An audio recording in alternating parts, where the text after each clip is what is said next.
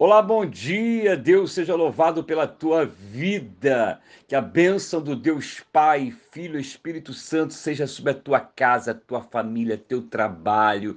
Que a alegria do Senhor seja a tua força. Que a esperança em Cristo seja o teu alimento diário. Que em meio à tua fome de palavra, em meio à tua fome de alegria, saiba que Jesus é o pão da vida, é a água viva, é o bom pastor. Nele nós temos tudo o que é necessário para uma vida abundante. Ele afirmou: Eu vim para que vocês tenham vida e a tenham em abundância. Nada melhor, nada melhor do que viver pela fé. Aliás, o justo do Senhor sempre viverá de sua fé.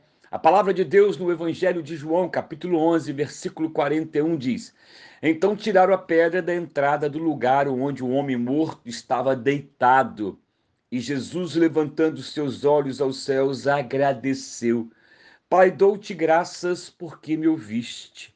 Eu sei que sempre me ouves, mas disso, mas disse isso por causa da multidão que está ao meu redor, para que creiam que tu me enviaste. E tendo dito estas palavras, clamou em alta voz: Lázaro, vem para fora. Então o homem que havia morrido saiu da gruta, tendo os pés e as mãos atados com faixas de linho e o rosto envolto com pano, e Jesus orientou-os: Retirai as faixas dele e deixai-o seguir. Esta é a palavra mais poderosa, ou uma das palavras mais edificantes de todo o evangelho de Cristo.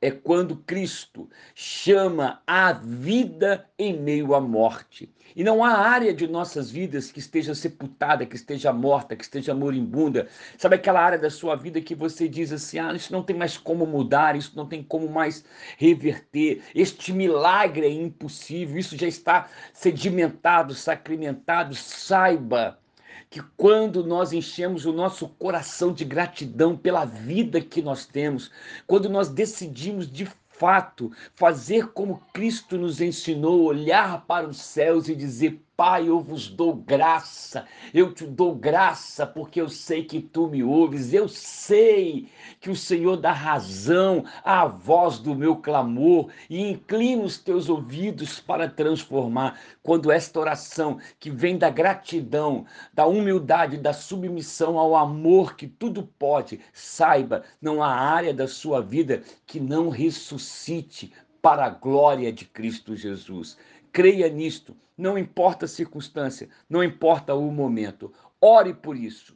Ore por isso. Deus fará o um milagre na tua vida. Eu sou o pastor Marcelo Fraga da Igreja Metodista em Palmeiras, Cabo Frio. Divulgue e compartilhe este áudio.